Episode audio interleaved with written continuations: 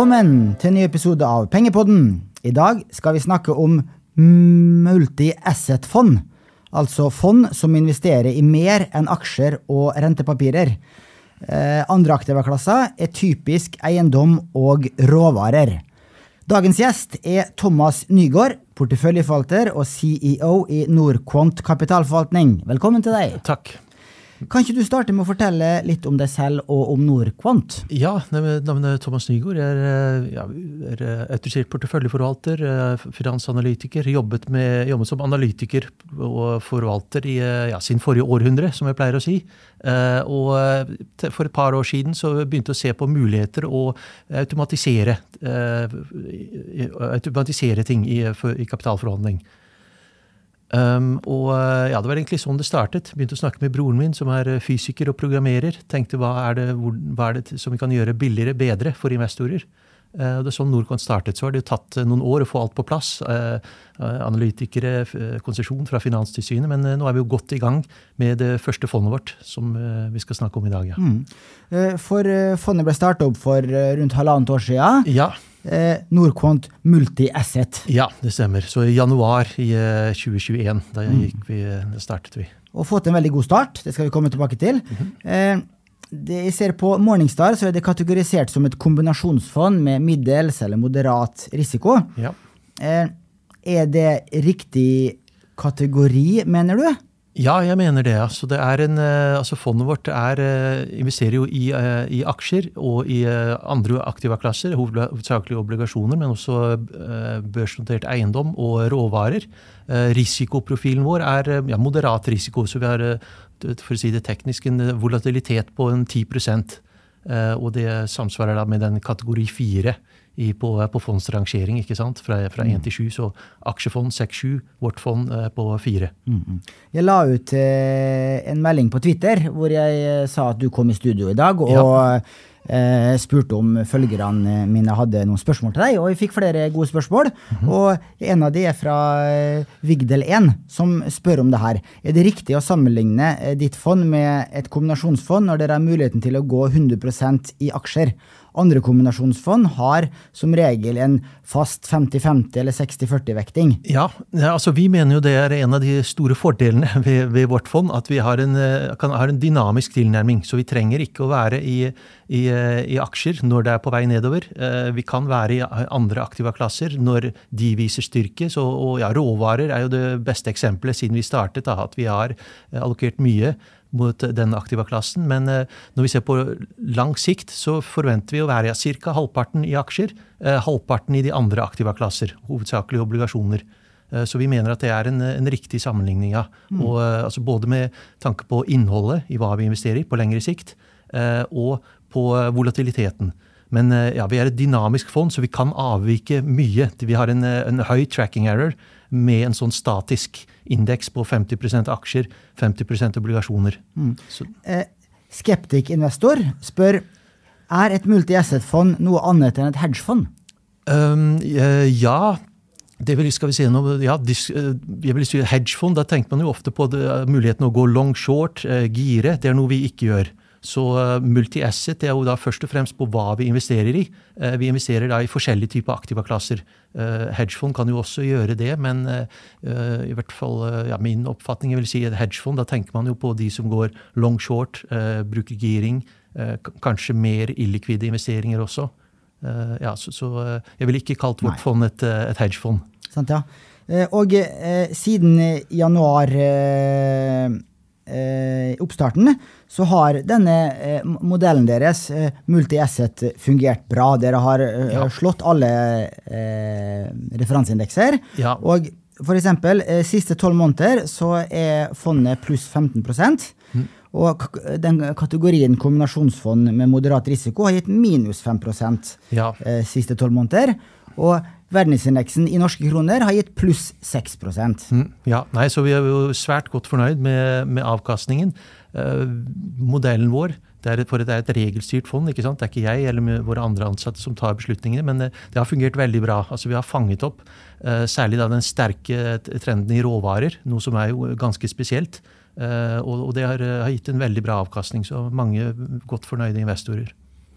Sant, ja. Eh, eh, litt overordna, eh, når man snakker om diversifisering eh, blant privatpersoner, så er det ofte snakk om å ha en fordeling mellom aksjer og renter. Det er jo de to aktivaklassene i ordinære kombinasjonsfond. Ja. Så er det nødvendig å diversifisere utover aksjer og renter?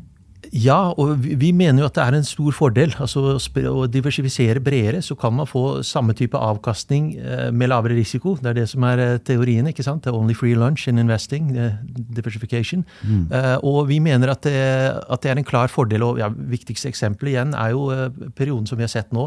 At du har en periode hvor det går ja, hvor mm, aksjer, obligasjoner, ikke gir så bra avkastning, men andre aktive klasser gjør det. Så, så vi mener det er en, helt klart en fordel å spre risikoen, diversifisere. Og det har jo blitt mye enklere nå de seneste årene. ikke sant? Og, øh, altså Indeksfond for aksjer det har jo eksistert i mange tiår. Kombinasjonsfond med aksjer og obligasjoner også. Men disse nye børsnoterte fondene, hvor det er mulig å investere i råvareindekser, børsnoterte eiendomsindekser, det er relativt nytt. Og det er det vi utnytter i fondet vårt. Mm, mm. Ja, for dere kjøper ikke fysiske råvarer, dere kjøper eh, ETF-er som følger en eh, kurv med ulike råvarer. Ja, det stemmer. ja. Så det vi investerer i, er disse, disse børsnoterte fondene som følger eh, råvareindekser. Så det er typisk eh, 10-15 forskjellige råvarer. og Det kan være energi, altså olje, gass, men også eh, edelmetaller. Gull, sølv, eh, industrielle metaller, eh, kobber, sink, aluminium og, og landbruksråvarer. Så, så det er et uh, veldig spredt. Så vi, vi, vi satser ikke mye på enkelt, eller vi satser ikke på enkeltråvarer. Det er en bred råvareindeks. Det er brede råvareindekser som vi investerer i. Mm. Og for nysgjerrige lyttere så kan dere gå inn og eh, søke opp fondet på Nordnett, og for, også på Morningstar. Eh, og så eh, ser dere på de største eiendelene, Ja. og da ser dere hvilke ETF-er som Thomas har valgt ut. Og jeg antar at dere har gjort en grundig eh, utvelgelse her, for det er jo veldig stort utvalg av ulike ETF-er. Noen Ja. betaler utbytte Ja. og følger ulike indekser. Ja, så det, det, er jo et, eh, det er jo tusenvis av, av, eh, av indekser, eller av, av ETF-er. Og eh, ja, det, det er jo en dynamisk prosess også. Vi følger jo med på det. altså Det er jo høy priskonkurranse i det, i det segmentet, ikke sant? så det blir billigere og billigere å bruke de som eh, byggeklosser i vår, eh, i vår strategi. Eh, Men ja, vi har da gjort et utvalg, og det viktigste valget der er at det skal være billig, at de skal være bredt diversifisert, at det skal være enkelt å handle. Og så er det, som du sier, noen, ja, noen andre kriterier som vi følger med på. da. Eh, Men for å inkludere en aktivaklasse i en portefølje, så i mitt hode så bør den aktivaklassen ha positiv forventa avkastning etter inflasjon. Ja, Og den bør ha eh, mindre enn én i korrelasjon mot de aktivene du allerede har der. Gjerne ned mot null, og, og aller helst minus. ja nei, og det, det er viktige, viktige kriterier. Eh, Fordelen med, med, med vårt fond er at vi er dynamiske. ikke sant? Så vi, eh, vi, vi tar ikke en beslutning som f.eks. oljefondet sier at ok, vi skal være i, i aksjer eh, 70 eh, obligasjoner 30 og da må det være en vurdering hvordan oppfører disse her, disse aktive klassene på lengre sikt. Er det, som du sier, positiv avkastning etter inflasjon? Hvordan er de korrelert? Eh, Vår, vår strategi er jo eh, er mye mer dynamisk. altså Vi følger med fra måned til måned. eh, Og da kan vi inkludere f.eks. en aktiv klasse som, som råvarer. Hvis man ser på mange tiår, så er nok ikke den avkastningen så, så høy etter inflasjon. Men du har perioder, sånn som vi har hatt nå, siste årene, hvor du har veldig bra avkastning. Og det er noe som vi kan agere på, og som eh, nok mer langsiktige eh, investorer som har en statisk fordeling mellom eh, f.eks. aksjer og råvarer, eh, kan nok ha mye mer eh, vanskeligere for å ta inn en sånn type aktiva klasse. Mm, mm. Det er et godt poeng. Men det høres nesten ut som jo mer diversifisering, jo bedre. Ja, Hvorfor er ikke inn i krypto og markedsnøytrale faktorstrategier, f.eks., som også Ja, så det, altså det er jo en vurdering som vi tar, som vi tar fortløpende. øh, Og, øh, og det, er, det er som du sier, det, kan, det viktigste for oss er at det er noe som gir avkastning, som er ukorrelert. Og da kan nye typer aktivaklasser oppstå. Eh, Krypto har vi jo Vi har ikke sett mye på det, men tenker generelt at det er relativt tidlig. Altså Det er jo øh, høy volatilitet, øh, øh, muligheten å investere i det. Via, det fins vel noen ETF-er, men det er ganske ja, liten historikk på det. Så vi, vi har foreløpig vurdert at det er tidlig. For tidlig. Eh, litt mer eh, Skal vi dyppe litt, eh, dykke litt mer ned i investeringsstrategien? Ja. For eh, du har snakka litt om det, men dere har en kvantitativ modell Ja. som velger ut disse fire aktiva-klassene eh, som har det beste momentumet. Altså Ja. de aktiva-klassene som stiger i verdi, Ja. de kjøper dere mer av. Ja. De som faller i verdi, de reduserer dere beholdning av. ja, det stemmer, ja. Eh, hvor lang tidshorisont er det fra mm, så, Hvor lang må den oppgangstrenden vare for at dere gjør en endring? Holder det med to dager, to uker, to måneder? Ja, nei, så Der har vi jo holdt oss eh, veldig tett i forskningen eh, og sett på altså, standard momentum på, eh, på aksjer og også aktive klasser. Da snakker man ofte om tolv måneder. Så det er den type tidshorisont. Hvis noe har gått oppover i tolv måneder, da, da, er vi, da er det positivt momentum. Da er det økt sannsynlighet at også månedene fremover vil være positive. Samme måten eh, på veien nedover. Hvis det har falt i eh, en tolv måneder, så er det også eh, ja, det er det økt sannsynlighet for videre nedgang i, i, i månedene fremover. Men ja, det er,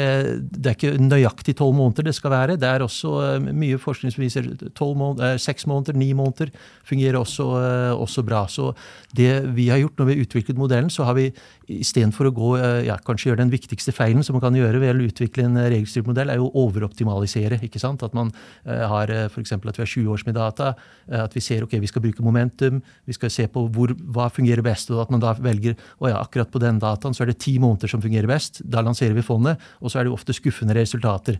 Men eh, det vi har gjort der, at vi har lånt noen metoder fra, eh, fra maskinlæring, at vi bruker en del forskjellige modeller. At vi sier ja, eksempel, at vi sier vi bruker ikke bare tolv måneder, vi bruker også seks måneder. Og da istedenfor å velge en, bruker vi begge to.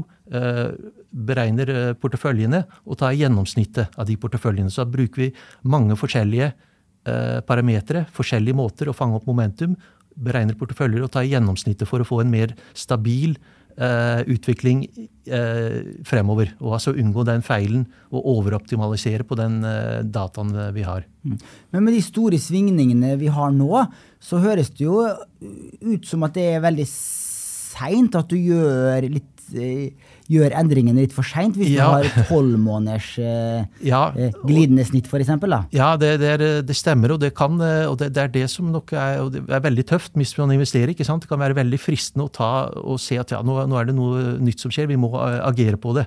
Eh, Vi har jo testet mye på det og prøvd å finne eh, ja, muligheter, se på forskningen om det, men vi har ikke kommet frem til at det lønner seg å være mer aktiv. Eh, Det er jo relativt langsiktige effekter. Vi prøver å fange opp den momentum-effekten. Det er ikke noe som, som endrer seg fra, fra dag til dag. Så det er derfor at eh, ja, vi mener den beste tilnærmingen er å være relativt langsiktig. Eh, Og ja, det er vel grunnleggende med momentum at vi prøver ikke å time bunner og topper. Vi prøver ikke å kjøpe ved bunn og selge ved topp. Vi prøver å få med oss mesteparten av en bevegelse. Mm, mm. Og så I det materialet du sendte meg, så sendte du meg en oversikt som viser eh, beholdningsoversikten eh, i de ulike aktiva-klassene da, Ja. fra måned til måned. Ja. Og Det er interessant å se at dere, dere starta med en aksjeandel på 75% i januar ja. 2021. Ja. Og så har den beveget seg gradvis nedover og ligger nå rundt på eh, rundt 25 Ja. Og det har jo vært smart å ta ned aksjeandelen i den perioden. Og så starta dere med at dere ikke hadde noen eh, Ikke hadde renter Renter i hele tatt, omtrent. eh, og så har rentene kommet inn nå i 2022. Ja, ja, det stemmer. Så, så de er, eh, vi, er, vi, er, vi gjør ikke endringer ofte bare én gang i måneden. ikke sant? At vi gjør endringer, Og det er måneder at vi ikke gjør noe særlige endringer. Eh, Men hvis man ser på det på litt lengre sikt, sånn som, eh, sånn som du sier, siste år, siste ett og et halvt år, så er det ganske, det er en dynamisk strategi. Så vi kan være helt fra 100% i aksjer, eller 75 når vi startet. eh, Når vi da fanger opp når eh, algoritmene våre fanger opp et sterkt råvaremarked, så kan vi vekte oss betydelig mot den aktive klassen. Så da eksempel I fjor så var vi helt oppe i en 40-45% i disse råvareindeksene. Og det er jo en, eh, ja, en betydelig vekting mot, det, eh, mot den aktive klassen. Sant, ja. Du høres jo veldig besnærende ut, og hele tiden ha overvekt i den aktive klassen som gjør det bra. Ja. Men i hvilket markedsklima eh, vil ditt fond tape mot eh, eh, referanseindeksen?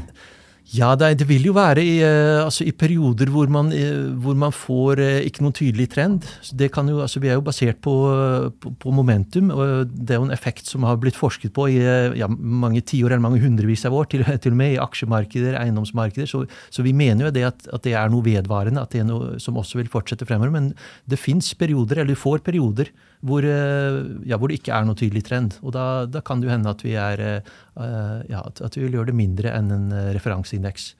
Eh, så vi har jo ja, mulighet til å ta store avvik fra den referanseindeksen. Eh, og det kan også være på nedsiden. Mm. Og eh, Eh, det så også ut på de rapportene du sendte meg, som at det er fra råvarer dere har mm. henta det aller meste av avkastninga siden ja, oppstart? Ja, det stemmer. altså De siste ett og et halvt år. Og vi vil jo si at dette her har vært en eh, uvanlig periode. For at vi, ja, vi har gjort mye tester, forsket mye på dette her. Eh, så på lengre sikt så forventer ikke vi å være i råvarer noe mer enn 5% 10 men siste ett og et halvt år det har vært en spesiell periode. Veldig sterke råvaremarkeder. Og da har vi eh, mulighet med fondet vårt å vekte oss betydelig mot det. Og da har vi vært eh, som sagt helt oppe mot en 40-45 eh, Når det gjelder avkastningen vi har generert, så har det vært faktisk eh, rundt en 80% som vi har generert fra investeringer i, eh, i råvaremarkedet. Ja, Og så de siste 20 er hovedsakelig fra aksjer, da? Uh, ja, så siste 20 fra, fra aksjene. Så har vi hatt en uh, eh, 5 fra, fra renter, og det er mer enn 100% Og det er for at vi har tapt en 5% på børsnotert eiendom faktisk i den perioden. Så det er, uh, ja, det er fordelingen nå, da. Det, og det, det, vil jo variere, men akkurat nå så er det jo råvarer som helt klart har vært hovedbidragsyteren i denne perioden. Nettopp. og så innenfor de ulike aktivaklassene tar dere eh, veddemål der også. Eh, F.eks. innenfor aksjer tar dere geografiske veddemål i eh, at dere har over undervekt i USA, ja. Europa osv.? Ja, det stemmer. Så vi har jo da satt som et univers, at hva, hva, ja, hva vår eh, strategi kan velge blant. Eh, så, og da, er det, da har vi f.eks. En, ja, en ETF som følger aksjemarkedet i Europa, eller som følger Nasdaq, eller som følger aksjer i Asia. Så det er veldig bredt diversifiserte Eh, fond som vi bruker, med hundrevis eller tusenvis av enkeltaksjer. Men vi har da mulighet å vekte oss mot de forskjellige regioner. og Det gjelder eh, aksjer, men det gjelder også eh, børsnotert eiendom. eksempel at vi har en eh, ETF som følger børsnotert eiendom i USA. og igjen, Da er det hundrevis av børsnoterte eiendomsselskap der. Eh, også en ETF som følger det utenfor USA, altså globalt. Så vi har mulighet å, eh, ja, Algoritmen vår har mulighet til å velge regioner hvis det skulle være eh, avvik. At f.eks. at eh, ja, Europa og Asia gjør det bedre en periode, USA gjør det bedre en periode, så har vi mulighet til å vekte. Men ja, det er brede regioner, da, så vi, det er ikke på landnivå. Eh, for eksempel, som vi ser. Så da er det også den momentumstrategien som, eh, som eh, forteller dere om dere ja. skal over- eller undervekte? Ja, det er det som er helt grunnleggende. At vi ser at vi har altså et univers, mulighet på å investere i disse forskjellige aktiva-klassene i forskjellige regioner. Men så bruker vi momentum ved å sortere hva er det som er på vei oppover, og hva er det som er på vei nedover. Så når, eh, når alt er normalt, skulle sagt, eh, og aksjemarkedene er, er, eh, på vei oppover, så kan vi være helt i aksjemarkeder. Når vi har mer urolige perioder, eller en periode sånn som vi har hatt i fjor, at det, at det er råvarer som gjør det bra, så har vi mulighet til å vekte mot, mot det. Mm.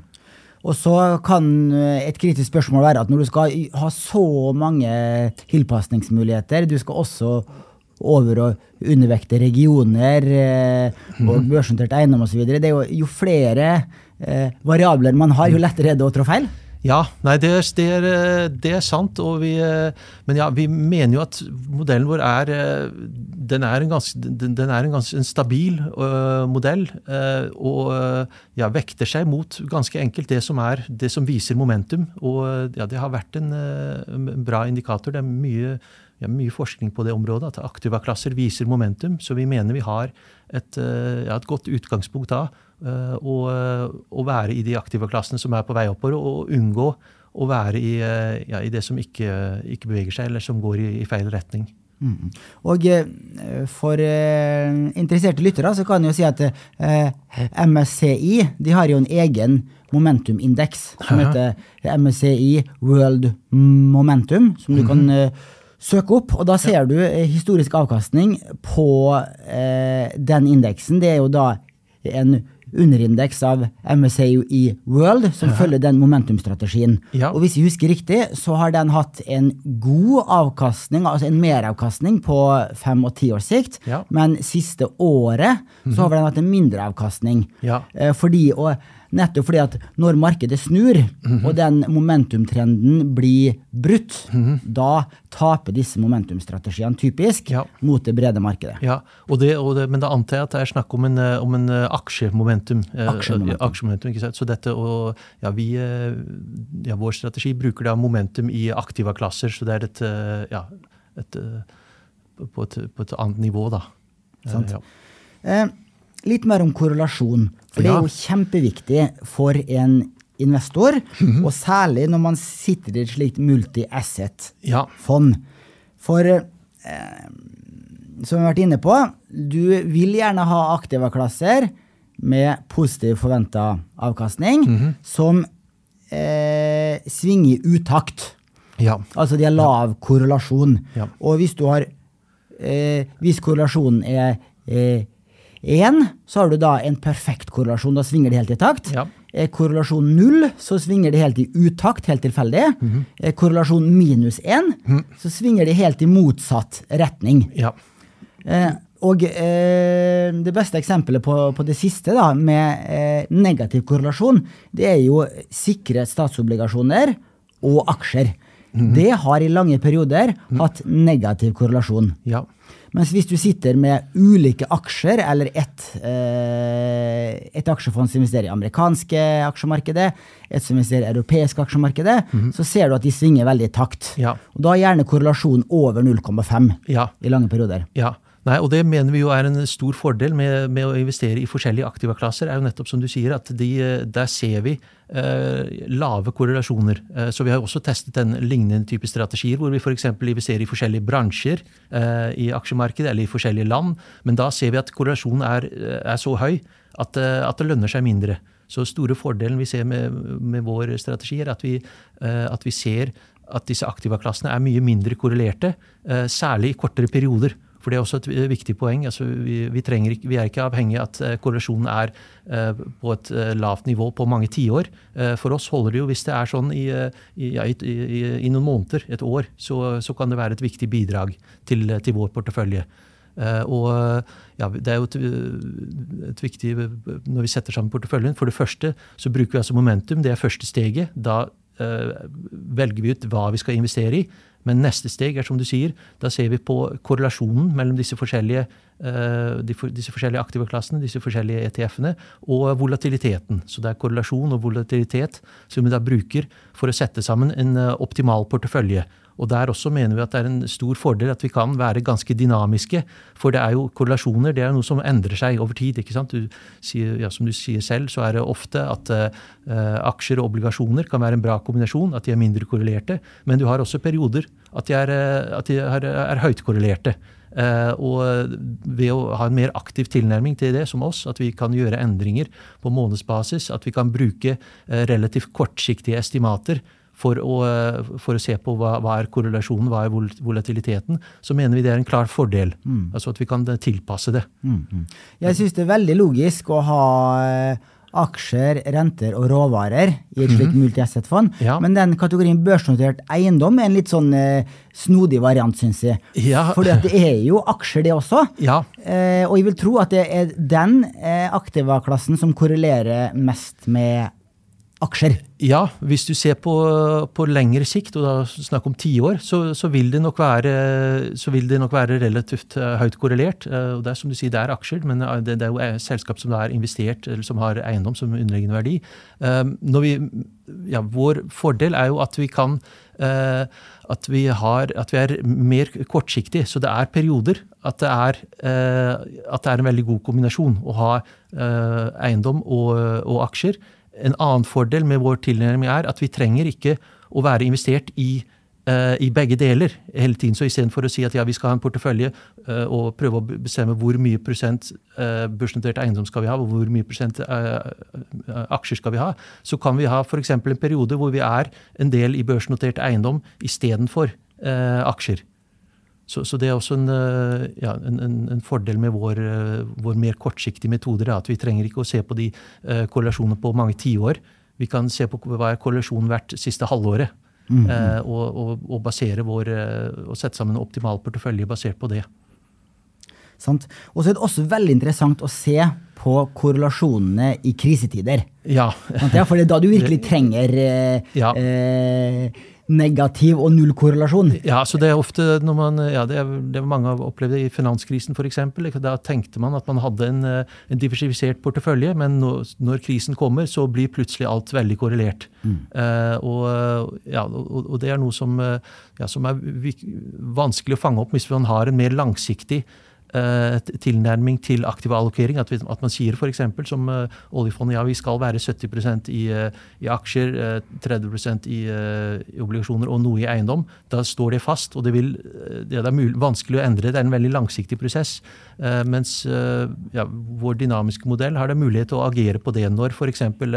Ja, nå siste året eksempel at aksjer og råvarer har vært en veldig god kombinasjon. De går motsatt retning dette året. men det kan godt tenkes at om et, om et Eh, om et år at det vil være en dårlig kombinasjon å ha både aksjer og eh, råvarer. At de, være, at de, blir veldig korrelerte. At det da er mer uh, fornuftig å f.eks. For ha ja, eiendom, uh, rentepapirer, istedenfor det. Jeg leste en forskningsartikkel på der med som skrev at i krisetider så mm. går alle korrelasjoner mot én. Unntatt ja. sikre statsobligasjoner. Ja. De vil da typisk stige i verdi ja. eh, fordi rentene faller. Ja. Og, eh, men hvis du sitter på litt usikre eh, obligasjoner, altså mm. high yield eller lavere skala av investment grade, ja. så vil du si at de også eh, faller betydelig verdi ja. i krisetider. Og da hjelper det ikke bare å sitte med eh, forskjellige typer rentepapirer. Mm -hmm. Du må sitte med de aller sikreste. Ja, Nei, og vi, altså, jeg vil nok si i vår strategi at vi har tatt inn eh, rentepapirer som, en, ja, som et sikkert alternativ. Da, eller eh, det er Når alt annet faller, så vil det nok være en god sannsynlighet at det er eh, rentepapirer som holder seg mest stabilt. Og det vi investerer i, der er da disse ETF-ene som investerer i statspapirer og, og, stats, eller, og selskapsobligasjoner, men av, av høy kvalitet. da.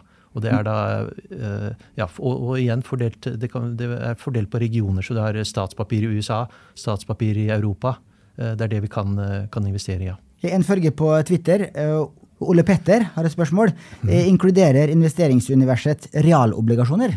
Altså som er, gir en avkastning etter inflasjon? Eh, det har, det har vi ikke tatt inn ennå, så, så, det er noe som vi, ja, vi kunne vurdert. Vi har eh, foreløpig bare holdt Det er også et viktig med vår strategi at vi har bare prøvd å holde det relativt enkelt. Så vi holder oss til statsobligasjoner og uh, selskapsobligasjoner.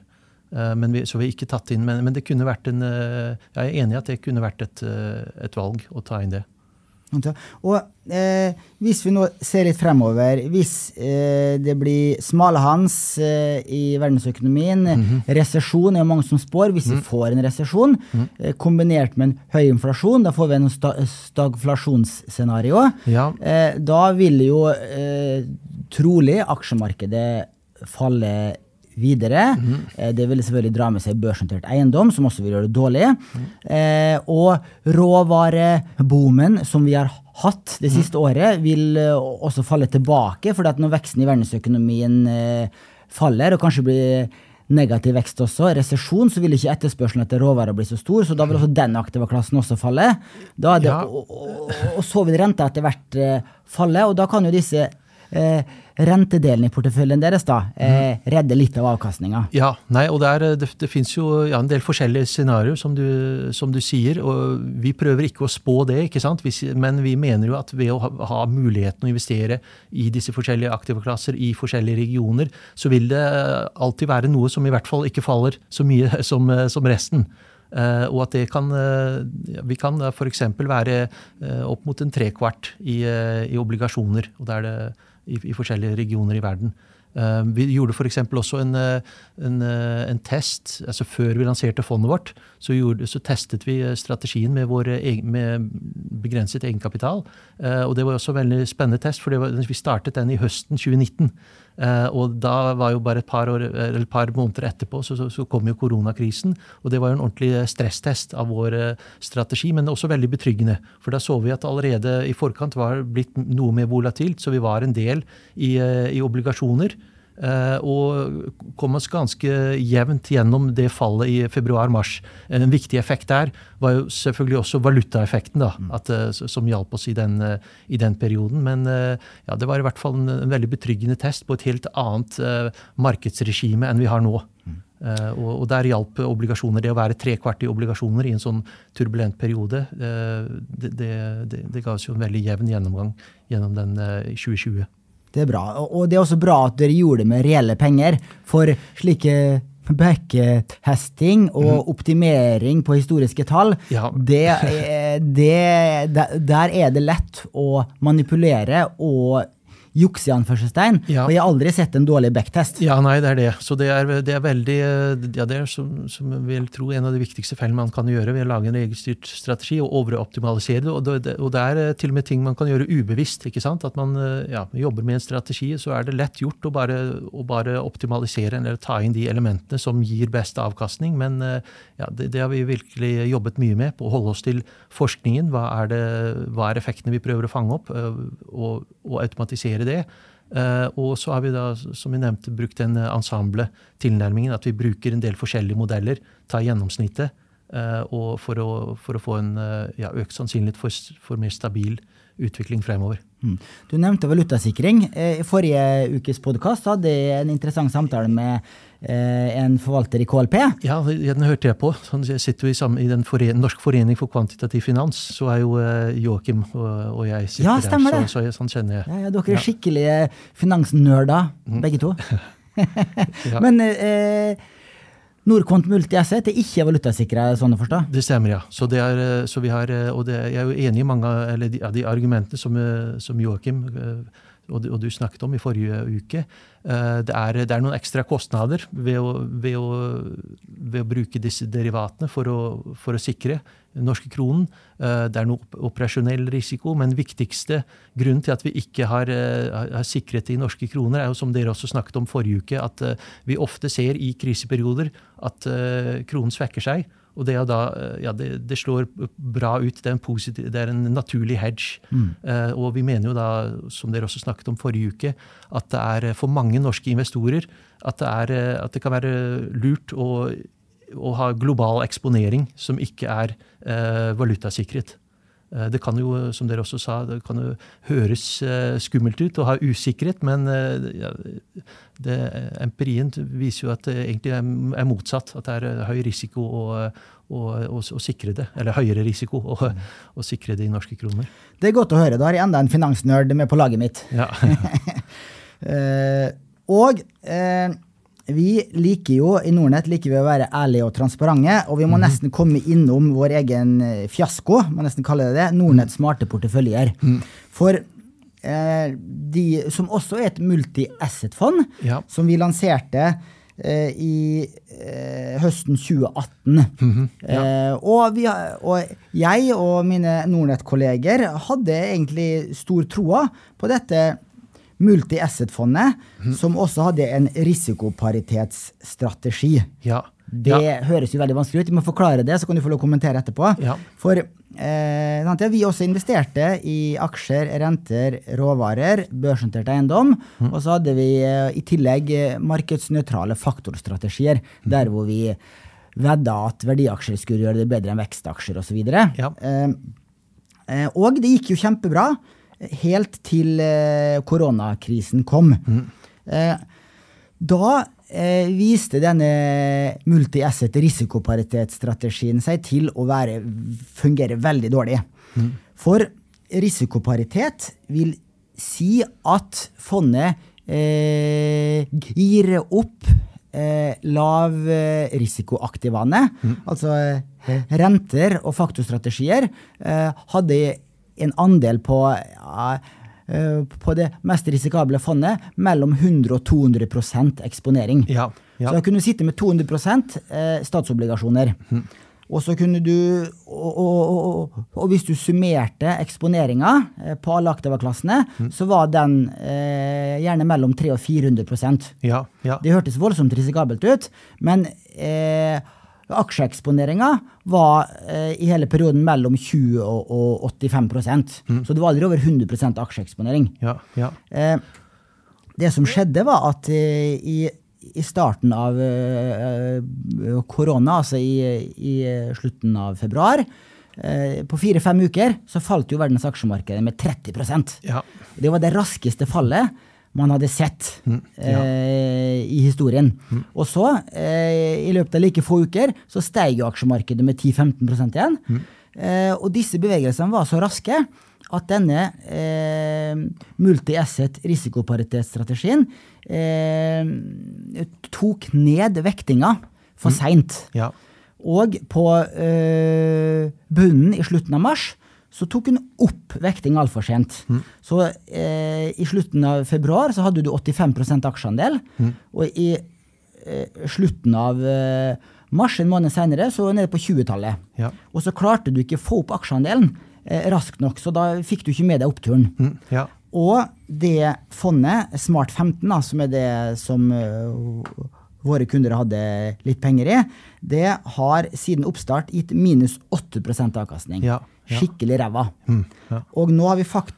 Men eh, også si det, heldigvis var det relativt små volumer i disse smartfondene. Mm. Eh, så våre norske kunder eh, hadde ikke så stor tro på det her, og det er vi litt glad for i ettertid. Ja. Fordi at vi har ikke tapt så mye penger på det. Det har ikke gått glipp av så mye avkastning Ja. ved å sitte i andre fond. Og nå er det faktisk en beslutning om at eh, disse Nordnett smarte porteføljer skal legges ned i løpet av sommeren. Mm, ja. Nei, så Ja. nei, jeg husker det godt, for jeg, holdt jo på, eller jeg hadde jo kommet i gang med Norquant på det, på det tidspunktet når dere lanserte, så da tenkte jeg nei, nå er, nå er jeg for sent ute. Nå, nå er det noen andre som tar den. Men eh, ja, vi, vi gjorde det, eller vi så mye på forskjellige typer strategier, også det du sier, altså det, dere valgte, denne risk parity-strategien. Eh, Ja, vår vurdering var jo å å prøve å holde det så enkelt som mulig. Så vi har jo da valgt å, å ikke bruke giring. Eh, Det tror jeg er et, eh, ja, et viktig valg. Så vi sier ja når, vi, når porteføljen vår i usikre perioder vekter seg trekvart med obligasjoner, ja, da, da er det ikke høy avkastning man vil forvente. Men det er, ja, det er usikre perioder. Det tar vi igjen i andre perioder. Men at vi da unngår å ta og gire det opp. For, å, for at man da ja, kan få kortsiktig risiko, som, eh, som jo eh, ja, dere har, har opplevd. Eh, og det andre, ja, det andre viktige valget er jo selvfølgelig da valutasikringen. ikke sant? At det, det, det, kan, eh, det kan høres sikkert ut å, å sikre valuta i norske kroner, men ofte får du jo da en, en motsatt effekt i, eh, i kriseperioder. Ja, fordi Nordnetts smarte porteføljer var faktisk valutasikra, Ja. så da fikk vi en ekstra smell der også. Ja, så vi, eh, altså Fondet vårt var ikke lansert på det tidspunktet, men vi var da i markedet med, med egne penger, fulgte strategien. Og eh, ja, som sagt, allerede i forkant så, var vi, så vektet vi oss ut av aksjer, for det var turbulent. Det var, så vi var bare ca. halvparten investert i, i aksjer da i februar-mars, når, eh, når det fallet kom. Så det hjalp jo, men eh, og i tillegg så fikk vi jo valutaeffekten. Så det også, eh, det også hjalp oss. Da, så både det at vi allerede var ute av aksjer en del, og valutaeffekten ga oss en veldig stabil og betryggende gjennomgang da, gjennom den, den krisen. Sånn, ja? det ga oss mye nyttig lærdom. Vi lærte det at vi ikke skal lansere kompliserte produkter. eh, I hvert fall ikke i eget navn. Vi har jo en del kompliserte produkter på plattformen vår. eh, men når vi skal lansere produkter til massemarkedet, så skal det være enkle å forklare, enkle å forstå. Ja. Og vi skal heller ikke ha valutasikring Mm, ja. på eh, produktene våre. Ja, ja. Nei, og det er jo viktig, øh, ja, viktig begrunnelse. Altså vi også, vi prøver jo, eller Det har vært viktig når vi har utviklet strategien, å, prøve å holde det enkelt. ikke sant? At vi sier øh, ja, vi bruker ikke giring, det skal ikke være long short. vi bruker ikke disse, som, som du nevnte, at det finnes jo disse ETF-ene som følger f.eks. momentumfaktoren, men også der har vi valgt å, å ja, ikke bruke det. Vi bruker vanlige aksjeindekser, vi bruker disse andre indeksene. Eh, Så, det er eh, ja, en del ting for å holde det, holde det enkelt og transparent. Mm. Til vårt forsvar da, så må jeg si at eh, stort sett alle risikoparitetsfond eh, opplevde eh, veldig svak avkastning i eh, første del av korona. Det var en artikkel i Financial Times Ja. hvor de eh, gjorde stort poeng ut av det, at eh, Bridgewater, som er det største risikoparitetsforvalteren i eh, verden, vel også eh, hadde store problemer da. Ja. Eh, så, sånn at, og det var fordi at de modellene disse risikoparitetsfondene var bygget på, eh, de var jo konstruert for å optimalisere eh, avkastninga basert på historikk. Ja. Og det har aldri vært et så raskt aksjefall og med så rask gjeninnhenting som eh, i mars 2020. Ja. Nei, det var, var nok en, en svart svane da, ikke sant. Og det, eh, ja, akkurat sånn som nå som vi har den eh, ja, siste året. At vi har en periode som også er jo helt nytt. altså en eh, Krig i Øst-Europa. Det er også få som ville ha eh, forventet det. Og, eh, ja. Eh, Siste del her skal vi snakke litt om eh, hvordan det er å starte opp et nytt forvaltningsselskap. Ja. For det er ikke bare bare, Thomas. For eh, dere har holdt på i halvannet år nå og har 200 millioner cirka i eh, forvaltningskapital. ja. Det, du holder ikke det til å dekke kostnadene deres? Nei, og det, det var vi jo altså vi, vi startet selskapet for et par år siden, og det, er, eh, ja, det, tar tid å bygge opp ting, få konsesjoner, få, få fondene på plass. Eh, og, eh, ja, og også da særlig å bygge opp kapitalen. Det er jo det som er uh, vår uh, store stor oppgave nå. Eh, på forhånd så tenkte vi så på de, de minste fondsforvaltere her i, i Norge, de er på noen milliarder. Så det er jo den type beløp vi, eh, vi skal opp i. Eh, vi har, eh, vi har snakket med, med en del større investorer helt fra starten, altså pensjonskasser, eh, institusjonelle forvaltere. Eh, Mye av tilbakemeldingen der er jo at ja, kom tilbake når dere har holdt på et par år. ikke sant? Så eh, vi håper jo at det hjelper nå, at vi har kommet godt i gang, fått en veldig bra avkastning. Men ja, vi, det er bare å bygge, bygge stein på stein. Vi startet med null. Kommet oss opp på 200 millioner, mye takket være eh, at vi ligger på Nordnett, selvfølgelig. Det er eh, det er der eh, en, ja, en betydelig del av kapitalen vår er kommet fra. Så individuelle investorer. Vi har ikke noen sånne store, store enkeltinvestorer som, har, som, har, ja, som vi er avhengig av i fondet vårt. Det er bygget på, på mindre, mindre beløp. Eh, og ja, vi mener jo at det går raskt i riktig retning, og at også de større investorene får opp øynene for, eh, for vår strategi, nå som vi har eh, et, ett og et halvt år med veldig sterk avkastning. I tillegg til at vi da, ja, som vi snakket om eh, koronakrisen, som vi jo testet fondet vårt. Så det var én svart svane. Nå har vi enda en svart svane som vårt eh, fond har kommet seg gjennom. Så vi håper at det hjelper, og at vi kan eh, ja, sånn sett få litt rabatt på den, på den parårsperioden som eh, større investorer stort sett trenger for å, eh, for å få trygghet i, eh, i fondet. da. Sant, ja.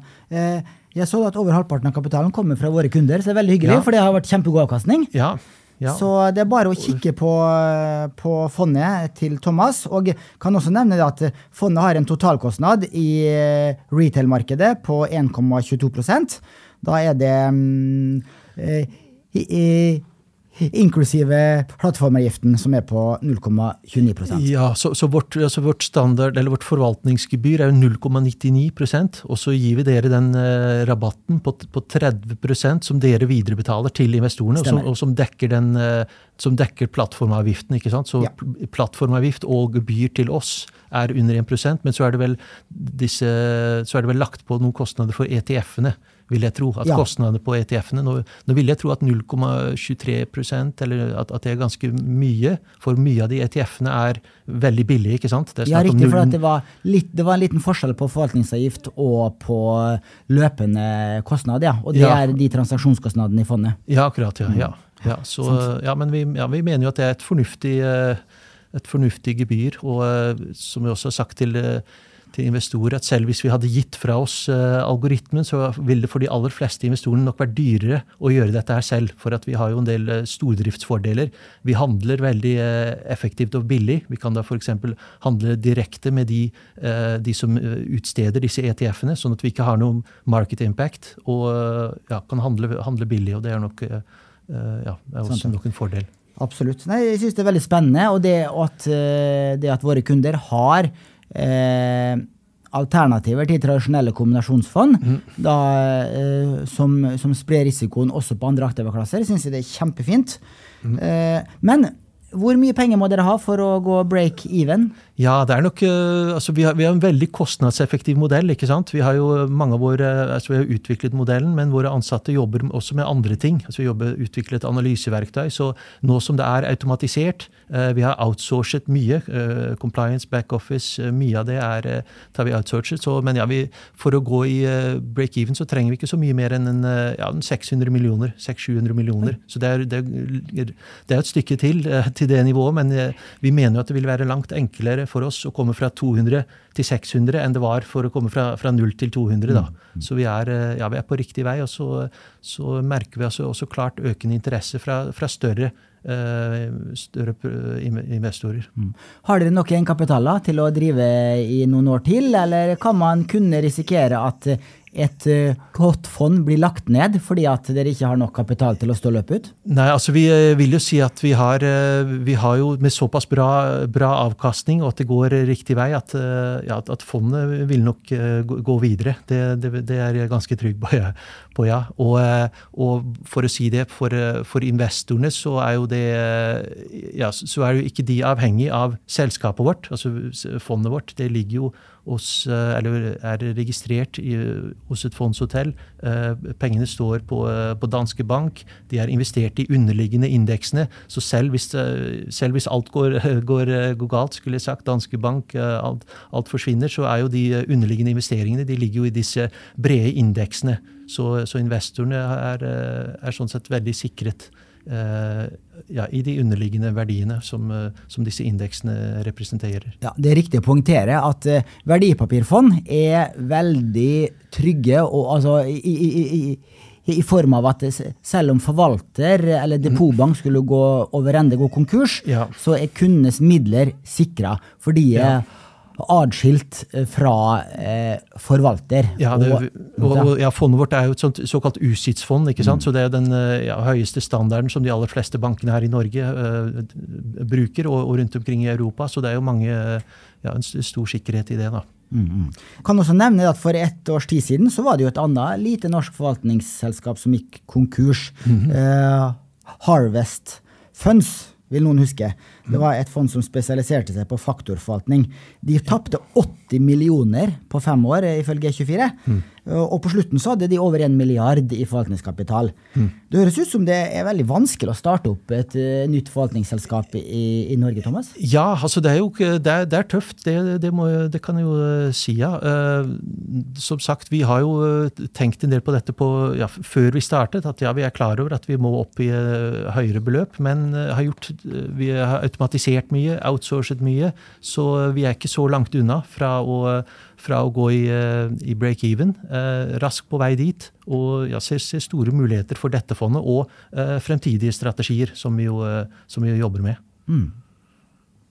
Så bra. Jeg skal absolutt vurdere nå har jeg jo satt meg godt inn i fondet, jeg skal absolutt vurdere å ta det inn i Shareville-porteføljen min. Ja, takk. eh, fordi at jeg syns det er et, et spennende supplement. Mm -hmm. Og eh, i disse tider eh, som vi har nå, hvor kanskje man ikke får så mye avkastning i aksjemarkedet, mm -hmm. men har likevel lyst til å ha en fot innafor, ja. så kan et slikt multi-asset-fond være et godt supplement. Ja, nei, og vi gir jo ikke noe råd til investorer, men det er, det er den type tilbakemelding vi ofte hører fra, fra investorer, at de sier ja, vi har, mye penger, har penger i, et, i, et, i, aksjer, enkeltaksjer, indeksfond, men at det kan være et bra supplement. ikke sant? For vi ser, sånn som vi har sett nå, siste, så langt i år, at det er perioder at aksjemarkedet går nedover. og da er det, det, det, er tøft, og da kan det være fint å ha noe som, som går i motsatt uh, retning. Uh, og, men også, som vi var inne på tidligere, at du er også lengre perioder at, at, aksjemarkedet ikke gir avkastning, hvis vi ser på det historisk. Og da også kan det være, uh, mener vi at vårt fond skal kunne klare å hente avkastning fra andre typer av uh, aktive klasser. Mm. Men dette fondet kan du kanskje ikke kjøpe på aksjesparekonto, for at aksjeandelen er under 80% Ja, det stemmer. ja. Så Det er kanskje det spørsmålet som vi får ja. mest av, at, at de ikke finner fondet vårt. Men det er for at det er et kombinasjonsfond. Vi kan ha under 80% aksjer, og, så det er ikke mulig å handle det via en vanlig aksjesparekonto. Må, ja, man trenger en, en vanlig investeringskonto eller hos Nordnett er det sånn zero. Ja, Du det, kan det ha også... enten på en investeringskonto zero eller på en aksje- og fondskonto. Ja. Eller du kan kjøpe det i pensjonssparinga di, både via IPS og egen pensjonskonto. Ja. Sant, ja. Eh, og eh, skal vi gå inn for landing her. Men eh, det er sikkert noen av våre lyttere som går med en sånn drøm om å starte et forvaltningsselskap. Eh, hva, har du noen tips til de på veien? Ja, nei, altså, ja, nei min, min, min, motivasjon var jo å se at jeg så nye muligheter. tenke ok, nå er det noe så det er disse, disse ETF-ene som gjør det mulig å bruke, de, bruke som byggeklosser. Eh, og ha en regelstyrt strategi og tilby noe, noe, som er billigere og bedre. Så det var jo eh, min motivasjon. Men eh, det er eh, ja, det er, eh, det er tøft, det, det, det, må jeg jo si. Eh, selv med veldig bra avkastning som vi har hatt, så er det en, så er det en en stor jobb å, få, å komme opp i nok kapital. Eh, så, så, det er nok eh, ja, tankene man bør gjøre seg før man, eh, før man starter. Mm, mm. Um, hvor har du selv plassert dine langsiktige sparepenger? Uh, ja, nå har jeg jobbet som gründer i en del år, så jeg har ikke så mye sparepenger uh, igjen, må jeg innrømme. Men det jeg har, har jeg, har jeg investert i, no, i fondet vårt. Noe mm. multiasset, faktisk via dere. Så ja. det var jo en, ja, en, grei prosess, må jeg si. Å åpne en konto og og investere i, i fondet via dere. Og så har du vel en pensjonskonto via arbeidsgiver?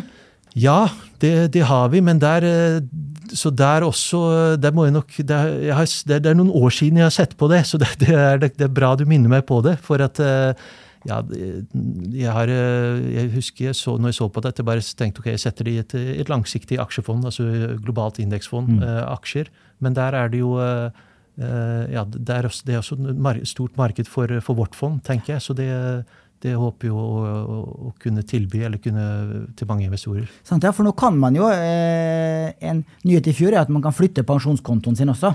Og den kan flyttes eh, fra DNB og Storbrann til Nordnett, eller motsatt ja. vei, hvis du ikke vil være i, i, hvis du ikke er fornøyd med Nordnett. Ja. Mm -hmm. Så da kan du jo flytte den til Nordnett, og så kan du ha enda mer penger inn i Nordkont. Det, altså det, skal, det skal jeg gjøre. Sant, ja. det er bra. Litt reklame på slutten der. Ja.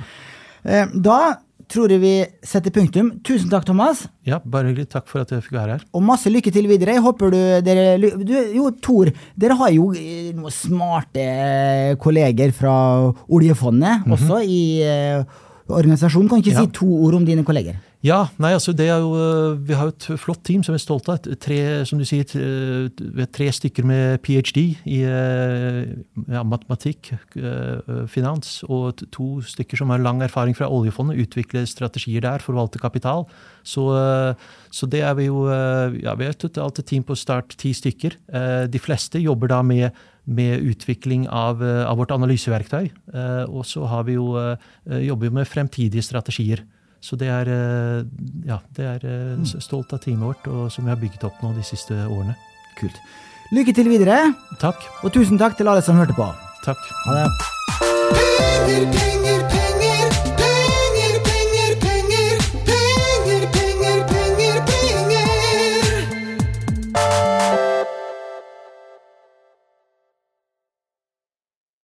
Denne podkasten skal anses som markedsføringsmateriell og innholdet må ikke oppfattes som en investeringsanbefaling. Podkasten er kun ment til inspirasjon og informasjonsformål. Nornett tar ikke ansvar for eventuelle tap som måtte oppstå ved bruk av informasjonen i denne podkasten. Les mer på disclaimer på nornett.no.